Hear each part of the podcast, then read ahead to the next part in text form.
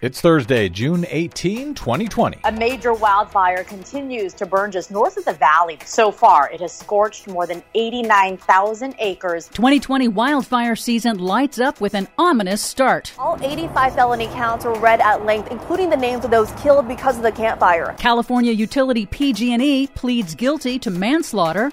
We can hit 90% renewable electricity by 2035 and save money.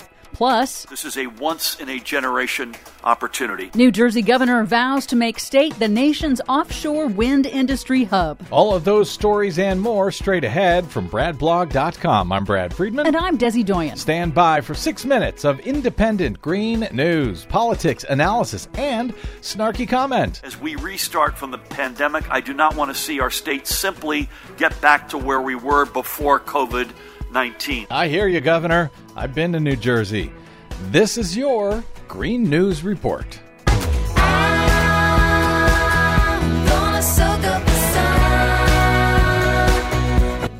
Okay, Desi Doyen, totally unfair New Jersey slam. I love New Jersey. I've spent a lot of time in New Jersey. I've gone camping and canoeing many times in New Jersey. It's beautiful. It is not a toilet at all. What sort of stories do you have for us today?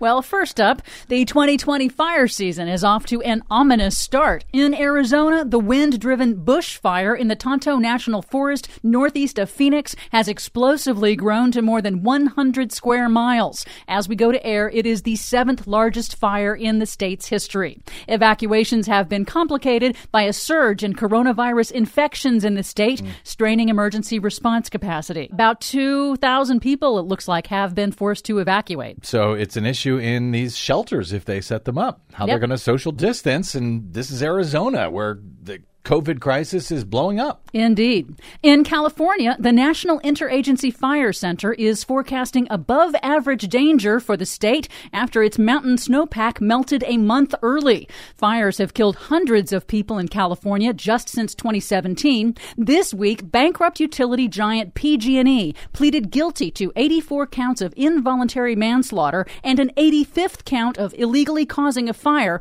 for its role in igniting the devastating Camp Fire that obliterated the town of Paradise, California in November 2018, the deadliest fire in state history. PG&E admitted in court that the fire was caused by its failure to maintain its equipment in what Bloomberg News calls the deadliest corporate crime in U.S. history. Has anyone gone to jail yet? No. Will anybody go to jail? No. If I committed 85 counts of manslaughter, do you suppose I would go to jail? Yes. Man, corporate personhood is nice, ain't it? But some good news the U.S. Senate this week passed legislation to finally permanently fund the Land and Water Conservation Fund, one of the nation's oldest conservation programs. The House is expected to pass it as well. The bill provides crucial federal funding to protect land from development and preserve natural and cultural resources, along with billions to address maintenance backlogs in the national park system. Democratic Senator Jon Tester, who led the effort to secure permanent funding, was ecstatic. So we can have the best conservation tool available to the great state of Montana, which is the Land and Water Conservation Fund, and make some serious investments in Yellowstone and Glacier and other national parks around this country. This is a great day. Tally ho.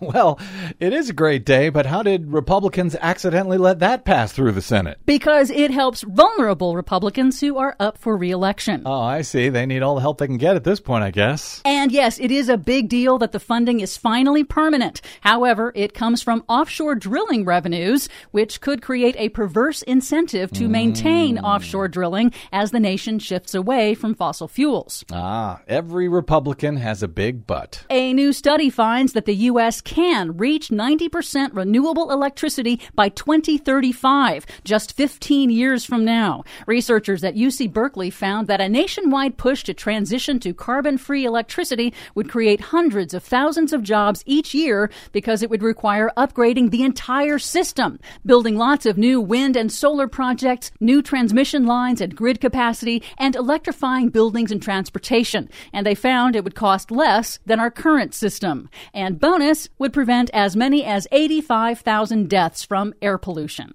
Now, if we can just fund it by profits from oil pipelines, I'm sure the Republicans will be all in favor. And New Jersey this week unveiled a huge plan for renewable energy. On Wednesday, Democratic Governor Phil Murphy unveiled a $300 million proposal to help New Jersey's long term economic recovery by creating the nation's first offshore wind industry hub. Eventually, the wind port will house multiple factories, creating thousands of jobs, where the parts for offshore wind turbines will be built, as well as the staging areas to move them directly from the port to the offshore wind farms that are going to rise not just off our coastline, but up and down the Atlantic seaboard. Very cool. Once again, my apologies to the people of New Jersey. For much more on all of these stories and the ones we couldn't get to today, please check out our website at greennews.bradblog.com. Find, follow, and share us planet-wide on the Facebooks and the Twitters at Green News Report. I'm Brad Friedman. And I'm Desi Doyen. And this has been your Green News Report. My city of ruins.